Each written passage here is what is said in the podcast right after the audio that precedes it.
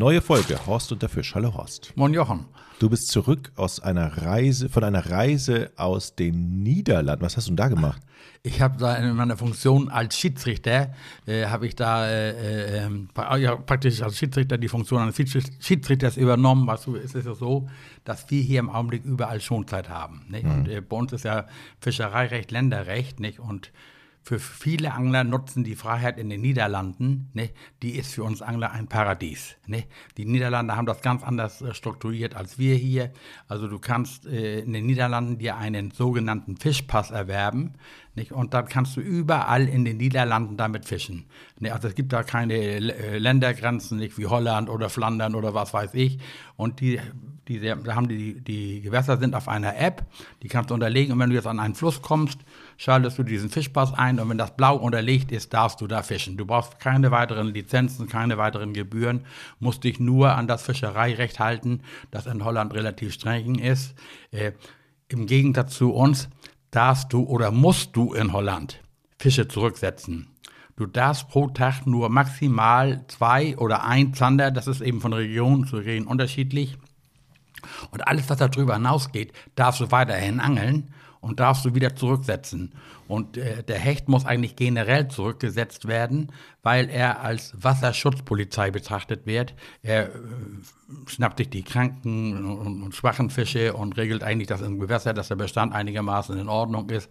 Also es ist, es ist, du glaubst gar nicht, wie viel deutsche Angler da tagtäglich nach Holland fahren. Also es ist ein Wahnsinn, dass die Holländer nicht auf die Barrikaden gehen. Die Stadt ist schon voll. Und viele Firmen, Institutionen und ähnliches nutzen jetzt diese, sagen wir mal, holländische Freiheit und veranstalten da Events, Wettbewerbe, die es in Deutschland nicht mehr gibt. Und zum Beispiel die Angelfachzeitschrift äh, Fisch und Fang, die macht einmal eine sogenannte Profiliga. Die lädt fünf hochkarätige Angler, die also in Deutschland einen relativ guten Namen haben, die praktisch Berufsangler sind, die irgendwelche Firmen vertreten und eigentlich nichts anderes machen als angeln oder auch noch Produkte entwickeln oder ähnliches zu einem Wettbewerb ein. Und früher war es so, dass diese Angler an drei Tagen zehn Stunden gegeneinander geangelt haben. Ne? Sie hatten die Möglichkeit, überall in Holland hinzufahren, wo sie wollten. Die Bedingung war eben, dass äh, die Gewässer frei sind, also dass du einen Erlaubnisschein kaufen kannst oder der Fischpass das erlaubt und dann die, werden die von einem ähm, Filmer begleitet, der das alles filmt, also dass da keiner irgendwie manipulieren kann. Und ich habe die Funktion eines Schiedsrichters dabei. Und früher haben die immer auf äh, alle drei Fischarten geangelt, das heißt auch Raubfische, nur Raubfische, Barsch, Zander und Hecht. Und die Fische werden dann benotet, also die Fische werden gemessen und alle zurückgesetzt. Das heißt, wenn ich jetzt einen Hecht fange zum Meter, hätte ich 100 Punkte. Wenn ich einen Barsch fange zu 40 Zentimeter, der zählt doppelt, hätte ich 80 Punkte und der Zander zählte ein Punkt. Weißt du? Und nach drei Tagen wurde dann gemessen, da gab es den ersten, zweiten, dritten, also den Sieger der Profiliga. Das machen die schon viele Jahre. Mittlerweile haben das äh, andere Firmen kopiert. Das gibt jetzt mit internationaler Beteiligung. Da sind Schweden, Niederländer, äh, Belgier, Engländer, Franzosen. Also viele, viele Angler an Start, weißt du, und äh, zeigen ihre Artikel, was wer macht auch indirekt Werbung für ihre Artikel. Das schenkt ja auch immer so ein kommerzieller Anreiz hinter, was wenn da jetzt einer erfolgreich mit einem besonders guten Köder fängt, was und zeigt den in die Kamera, dann muss alle Angler den haben. Ähm, ob das immer so ist, das muss natürlich jeder für sich selbst entscheiden. Aber diese ähm, Angelfachzeitschrift Fisch und Fang, die hat das ähm, jetzt geändert. Was du jetzt angeln wir drei Tage gezielt auf eine Fischart, was ich persönlich viel besser finde. Guck mal, du weißt ja, wir Angler neigen da ja zu, zu jede Menge Gerät anzuschaffen. Nicht? Auch habe ich schon von gehört, ja. nee, weißt du, und die Barschangler haben eben dann relativ leichtes Gerät und auch nur die entsprechenden Köder, weißt du. Und da kommt es immer darauf an, weißt du, welchen Köder setze ich wo ein. Du, und ähm, ich will das ja jetzt nicht, äh, das Endergebnis nicht voraussetzen, aber ich konnte mir nicht vorstellen, was du, dass jetzt an drei Tagen nur Barsche gewertet werden, jemand mehr als 200 Zentimeter angeln könnte. Das wäre im Klartext fünf Barsche a 40 Zentimeter. Also wir haben hier in unseren Gewässern, Gewässern ja auch Unmengen von Barsche. Also Barsche ist eigentlich so ein Fisch, mit dem jeder Angler und du wahrscheinlich auch als erstes mit in ein Büro kommst, wenn man da so ein bisschen gezielt drauf angelt. Ne? Aber Bei uns sind die Bestände zum Teil verbuttert. Die sind 12 cm, 13 cm, 14 cm, 15 ne? Und wenn du mal einen 20er, so ein 30er Barsch ist hier schon Kapital. Ich habe hier auch schon Barsche gefangen, 48 oder sowas ähnlich. Aber jetzt in diesem Wettbewerb habe ich dann mit einem Teilnehmer so leichtsinnig gewettet. Ich habe gesagt, also ich bin, oder ich habe nur gesagt, ich bin der Meinung, wer hier 200 Punkte erreicht, ne, der gewinnt. Dann hat der zu mir gesagt, das reicht nicht. Lass uns wetten. Haben wir was so symbolisch gewettet. Und du, nach dem zweiten Tag, nach dem zweiten äh, Angeltag, hatte ich schon verloren. Das heißt im Klartext, da hatte schon einer dieser Teilnehmer fünf Barsche gefangen, die über 40 Zentimeter waren.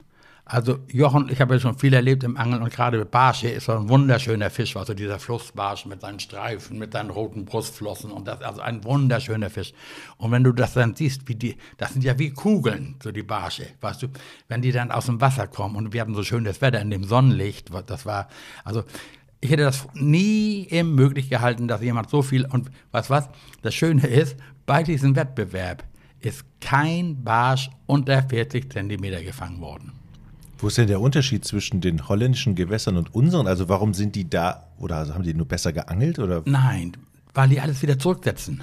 Ah, okay. bei uns wird ja alles abgekloppt. Also, ne, du musst bei uns jeden Fisch sinnvoll verwerten. Das heißt, äh, wir hatten jetzt jeden Fisch ähm, töten müssen und entnehmen, nicht? Und die Holländer sehen das eben ganz anders. Sie sagen, was, und die Fische überleben das. Also das ist dummes Zeug, nicht? Und das ist eben, so war es ja früher bei uns auch. Jochen, ich habe hier in Deutschland Wettbewerbe gefischt.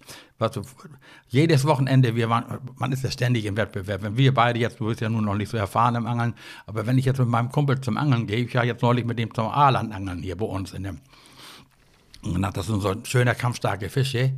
Weißt du, und das ist beim Aalandangeln ist das so, der Fluss absitzt. Der hat immer den Vorteil, der profitiert ja auch von dem Futter, von dem der äh, Strom aufsetzt. Mhm. Weißt du, und wir hatten ja jetzt so viel Regen und relativ viel, viel Dampf auf den Gewässern, also war viel Strömung. Und mein Kumpel fing, ich nicht, weißt du, ne, der hat natürlich von meinem, aber das weiß man, ne, deswegen, äh, der Platz spielt dann auch schon immer eine Rolle, ne, das ist schon ganz wichtig, aber, und diese Wettbewerbe, weißt du, die werden ja heute auch alle gestreamt und bei YouTube gezeigt, weißt du, und da ist du kannst praktisch jeden den Fernseher anmachen und dann geht das von rauf bis runter, weißt du, und gerade, also ich würde sagen, 90 Prozent dieser ähm, Wettbewerbe werden in den Niederlanden äh, ausgefischt. Nicht? Und mhm. auch in Schweden ganz populär, was so die Angel da sehr viel auf große Hechte und weiß ich was. Ne? Erklär mir doch mal als Unwissender, wenn ich den Fisch wieder reinsetze. Ich muss ja ihm erstmal den Haken aus dem Maul mhm. machen. Und ähm, das muss man natürlich dann auch so machen, dass er keinen größeren Schaden nimmt. Ne? Also das muss man ja auch einen Fisch schonend wieder zurückzusetzen, muss man ja auch lernen, oder? Ja, also das ist so, guck mal, du, jetzt zum Beispiel beim Marschangeln, da angelst du, guck mal, da kommst du mal auf, das sind dann eben die Unterschiede, ne? Die angeln mit ultrafeinem Gerät, ne? Die Technik geht ja immer weiter, was du früher hattest, so jeder so ein 3-Meter-Stock oder was ich was alles. Also die Barschangler haben ultrafeine Routen, in der Regel nur so 2,40 Meter bis 2,60 Meter lang, mit einer kleinen Stationärrolle bespult, mit ganz dünner geflochtener Spur. Das geht so weit, dass die zum Teil eine 004er, was so geflochtene Schnur draufsetzen, weil sie, was so die, die Barsche fischen in Gewässern, wo man wenig Hänger kriegt, nicht? Aber so eine 06er und eine 008er ist Standard, nicht? Das sind dann zum Teil zwölffach geflochtene äh, Schnüre, die eine Tragkraft teilweise haben bis zu vier Kilogramm, nicht? Das ist erstmal so die, die geflochtene Schnur. Und da wird jetzt immer ein Fluorocarbon-Vorfach vorgebunden. Das ist eine monophile Schnur, die im Wasser unsichtbar sein soll. Nicht? Und bei diesem Angelwettbewerb kristallisierten sich zwei Angler raus, weißt du, die also alle anderen praktisch in Grund und Boden geangelt haben. Nicht? Und dann habe ich mal gesagt, ich meine, Leute, was macht ihr anders? Nicht? Also die anderen können auch angeln, das sind alles erfahrene Angler. Nicht? Und dann sagte der eine zu mir, er hätte jetzt eine neue Schnur, die wäre so eingefärbt, was du das im Wasser überhaupt keine Spiegelung mehr gibt und sowas alles. Der so einen leichten Grünschimmer.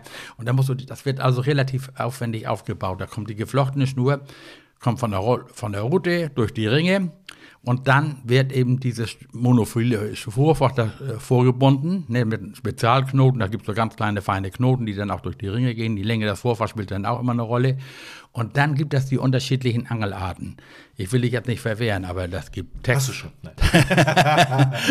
Texas Rig, Carolina Rig, ja. Spinjig. Also das sind so die unterschiedlichen Angelarten. Nicht? Und da hat zum Beispiel, was der eine Angler hat konsequent mit dem Carolina Rig gefischt. Also das Carolina Rig, was das natürlich, das sind alles so Namen, die kommen in ja, diese Vorfahrmontagen kommen aus den USA. Das Carolina Rig ist eigentlich eine relativ einfache äh, Montage. Also du hast jetzt die geflochtene Schnur, dann kommt das Fluorocarbon und dann binden sie nochmal ein Stück dickere Fluorocarbon davor. Praktisch das ist wie eine Selbsthakmontage, dass der Knoten nachher die Schnur stoppt. Da kommt dann auf die Schnur, also unten an der Schnur kommt äh, einfach ein, ein Haken. Ne, ein normaler äh, Haken, manchmal so ein Offset-Haken, die sind dann besonders gebogen, die sehen dann aus wie eine 5 dann kommt, äh, wird, wird er angeknotet, dann kommt dann eine kleine Stopperperle oder ähnliches drauf. Und dann kommt ein sogenanntes Bulletblei, das ist so wie Patronenbleie, weißt du, in der Regel aus Tungsten, so zwischen 5 und 7 Gramm schwer. Und dann kommt auf diesem Haken, auf diesem Offset-Haken oder Einzelhaken, wird dann ein Köder äh, befestigt. Den Angler, den ich begleitet habe, der auch souverän damit gefangen hat, der hatte, er sagte immer Larve, war so wie eine, wie eine Fischlarve. Also du musst dir vorstellen, wie so ein kleines Stückchen Wurm, so ein kleiner Gummiwurm, hat er auf dem Haken und eine Krebsimitation. Und dieser Krebs ist ja eine der Hauptnahrung der, ich habe da auch schon mit Krebs, also mit Krebsimitation gefangen. Und nun ist das ja so, der wirft die Angel raus, lässt dieses Bulletblei zum Grund sinken, nicht? Und dieser Gummifisch hat einen gewissen Auftrieb. Und der schwimmt so ein paar Zentimeter über, über dem Boden. Und der, der schwebt in Höhe und mhm. dann machst du nur ganz kurze Bewegung, also nicht so, was mhm. so ganz leichte Bewegung, ziehst das Blei mal an, löftest das Blei vom Grund an, hebst den Köder hoch, der Köder steigt mit auf und fällt wieder langsam zum Grund. Und gerade jetzt bei dem kalten Wasser ist das natürlich eine Methode, was du, wo du den Köder langsam anbieten äh, kannst und hat wunderbar funktioniert. Nicht? Andere setzen einen sogenannten Jigspinner, das ist ein kleiner Metallfisch, mit hinten mit so einem Löffel dran, war mhm. so ein Drilling unten dran, da erzielst du ja natürlich gute Wurfweiten mit. Aber den musst du ja durchleiern. Was, wenn du da ewig am Grund mit rumhakst oder sowas alles, den musst du schon etwas schneller führen. Oder die nimm so Wobbler, Twitch Twitchmaster und wie die alle heißen, und die haben auch sehr gut gefangen. Das sind also so imitieren kleine Fischchen, die du in Twitch, das heißt du immer, du schlägst immer nur mit die Hodenspitze rein und imitieren dann so ein krankes Fischchen und da knacken dann die Barsche drauf, wenn du Glück hast. Ne? Das heißt, die können, sind frei in ihrer Entscheidung, wie sie es machen, oder sind dann irgendwann wahrscheinlich die, die Länge der Route oder was, was gibt es da für Regeln? Was, was nein, nein, also sie, sie dürfen eben nur in diesem, was in diesen Fischpassgewässern oder da, wo es eine Erlaubnis gibt, in, ganz, in den ganzen Niederlanden fischen. Nun ist es ja so, guck mal, die haben zehn Stunden Angelzeit. Ne? Die ist festgelegt von 8 bis 17 Uhr, ne? wird gefischt. Jetzt wirst du mal sagen, du wohnst jetzt in, in, in, in Westholland, dann wirst du in Ostholland angeln. Das heißt im Klartext, morgens um vier aufstehen, frühstücken, zwei Stunden durch Holland gurken, ans Gewässer gurken und ab 8 Uhr wird geangelt. Und dann abends auch nochmal zurück. Also du bist nach drei Tagen, Jochen, ich bin ja auch nicht mehr so taufrisch, bist du fix und fertig. Das sind ja Kilometer. Äh, der eine Kameramann hat gestimmt, äh, hat mal äh, gemessen, der ist an drei Tagen 29 Kilometer gelaufen Men det mangler. Ne? Das gibt ja in, in, den Niederlanden riesige Seen, was da die durch, durch Kiesabbau gebaut sind. Und die sind alle frei für Angler, Segelbootfahrer und weiß ich was alles. Und da, da wird dann rumgelatscht und kannst du dann angeln. Nicht? Und Warum machen die das so unkompliziert und wir hier so ein bisschen komplexer, scheint mir? Ja, ja, ne, die sind ja viel liberaler. Ne? Die wissen, da kommen Urlauber, die bezahlen ihre Gebühren, die können da fischen. Die haben, ich weiß nicht, wie viel zigtausend von diesen Fischpass, also diese Anglererlaubniskarte für Deutschland verkauft.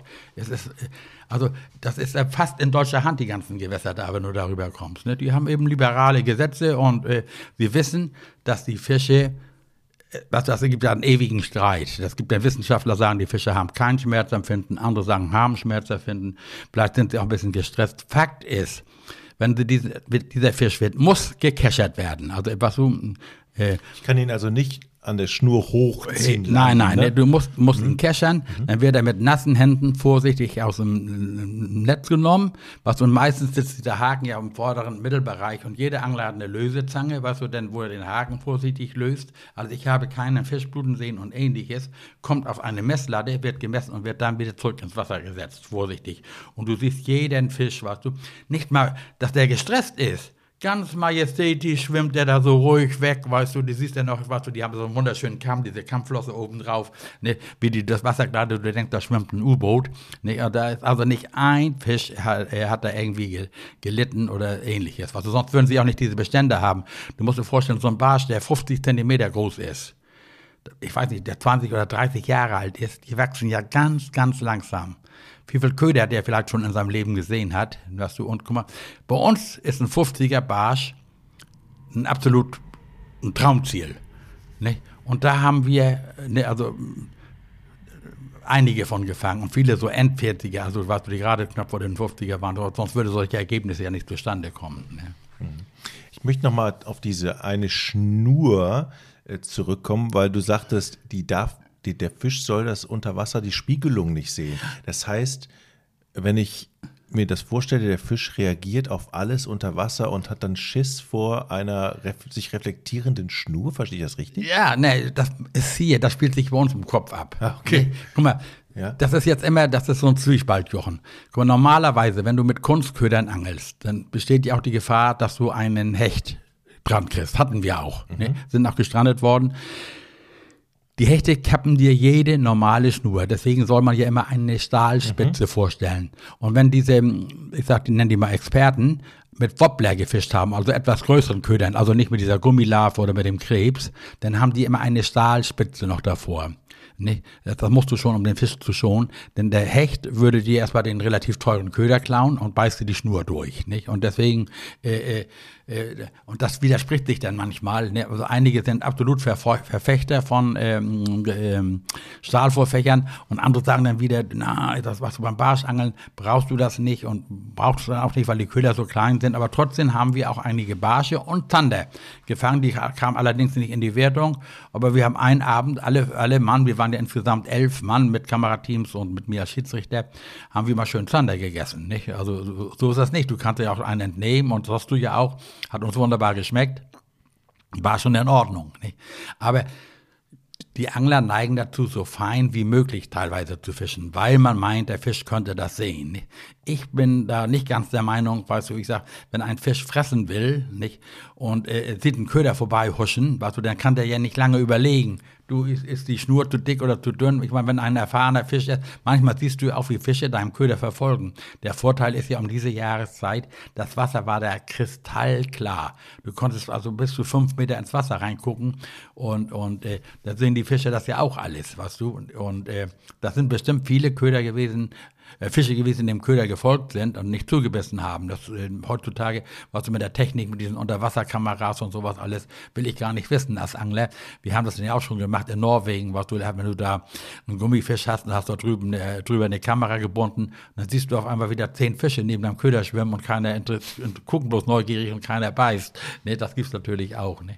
Aber diese Experten angeln also da alle ultra fein, also mit relativ dünnen Schnüren. Und also, ob das nur ein Spruch war, was du, weil, guck mal, das gibt ja äh, Leute, die einfach Glück haben und zur richtigen Zeit am richtigen Gewässer sind. Ne? Der eine Teilnehmer hatte da halt innerhalb von einer Stunde hatte der vier Barsche gemeldet, ne? und andere, die anderen vier Teilnehmer nicht ein. Nicht? Und, äh, äh, äh, aber wie gesagt, es haben auch alle Köder gefangen. Ne?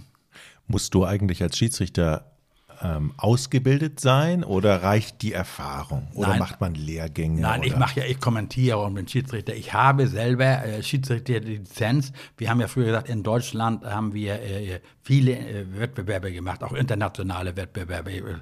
Also wir deutsche Meisterschaften, Landesmeisterschaften, Kreismeisterschaften, wie in jeder anderen Sportart auch. Und dann habe ich damals so eine Lizenz als Schiedsrichter erworben, weißt du, einmal für Salzwasser und einmal für Friedfischwasser. Und was du achtest eben nur darauf, dass sie die Regeln einhalten und dass sie das versucht keiner zu betrügen und eben das zu kommentieren. Und äh, wenn ich die Angler begleite, was die Zuschauer wollen ja auch ein bisschen lernen, wollen die Erfahrung sammeln, wollen wissen, warum fängt der und der andere nicht. Und das versucht man dann schon mal ein bisschen auszuloten. Aber die Zuschauer sind dann, äh, die es dann später bei YouTube sehen oder wo auch immer, es, ja. oder gibt es vor Ort dann auch noch Leute, die dann zugucken und du, klatschen oder? Na, ja, dass du, ja, wenn jetzt jemand einen großen Fisch im Drill hat, dann wunderst du dich auf einmal, wo die Leute herkommen und wenn der Fisch gelandet wird. Und das Schöne ist, Jochen, ich bin ja nun schon ich mache diese Profiliga machen wir, glaube ich, schon seit zehn Jahren und alles. Was, du hast noch nie gehabt, dass du in den Niederlanden als Angler beschimpft worden bist. Noch nie. Wie gesagt, die Leute stehen und klatschen, wenn jemand einen großen Fisch fängt, was so den Fachmann nicht landet und, und, und. Noch nie ein dummes Wort. Während ich hier in Deutschland schon äh, beschimpft worden bin, weißt du, und meine Freunde von der Peter, die haben ja sogar mal öffentlich aufgerufen, wenn man irgendwo einen Angler sieht, sollten die mit Steinen werfen, um die Fische zu verscheuchen, weißt du, die da sitzen. Also da, es gibt bei uns ja diese Extreme, ne? diese ganz extremen Naturschützer und äh, andere, aber wie gesagt, das ist noch ein ganz anderes Thema. Aber das ist in den Holland alles, alles entspannt, alles easy. Was das war, waren wirklich schöne, lehrreiche Tage da.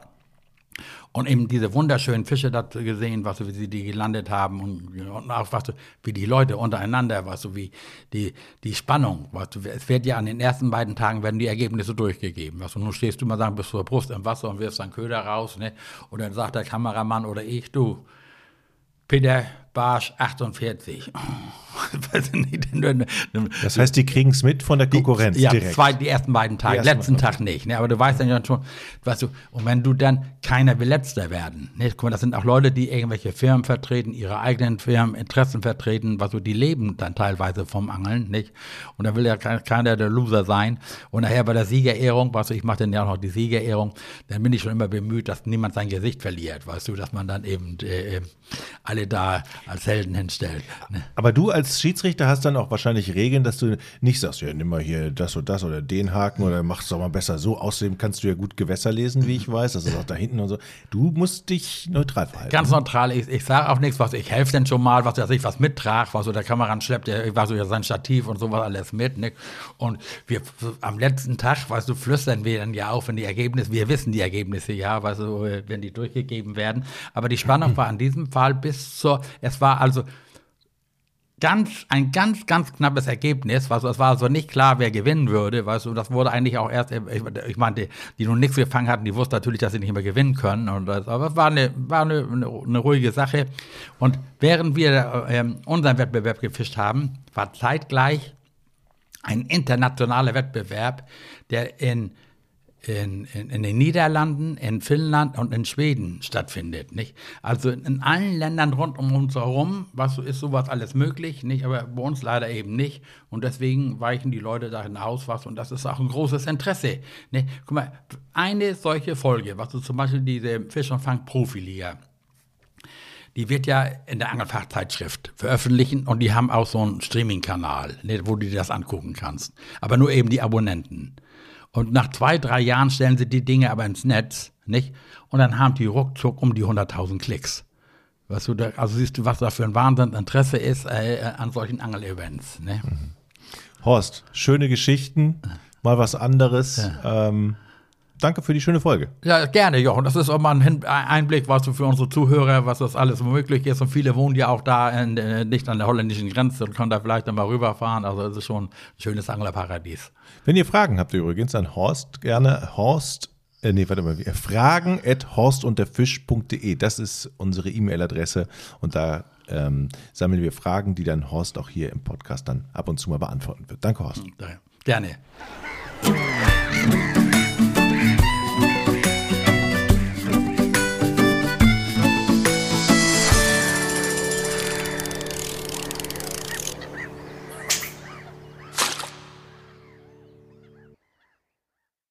Highland, we're all about celebrating little wins and little ways to innovate digital processes. There's no customer pain point too small for us to help with. Maybe that's why more than half of the Fortune 100 looks to Highland to connect their content and data, improve processes, and turn little efficiencies into big wins for their customers and clients. Highland, intelligent content solutions for innovators everywhere at highland.com.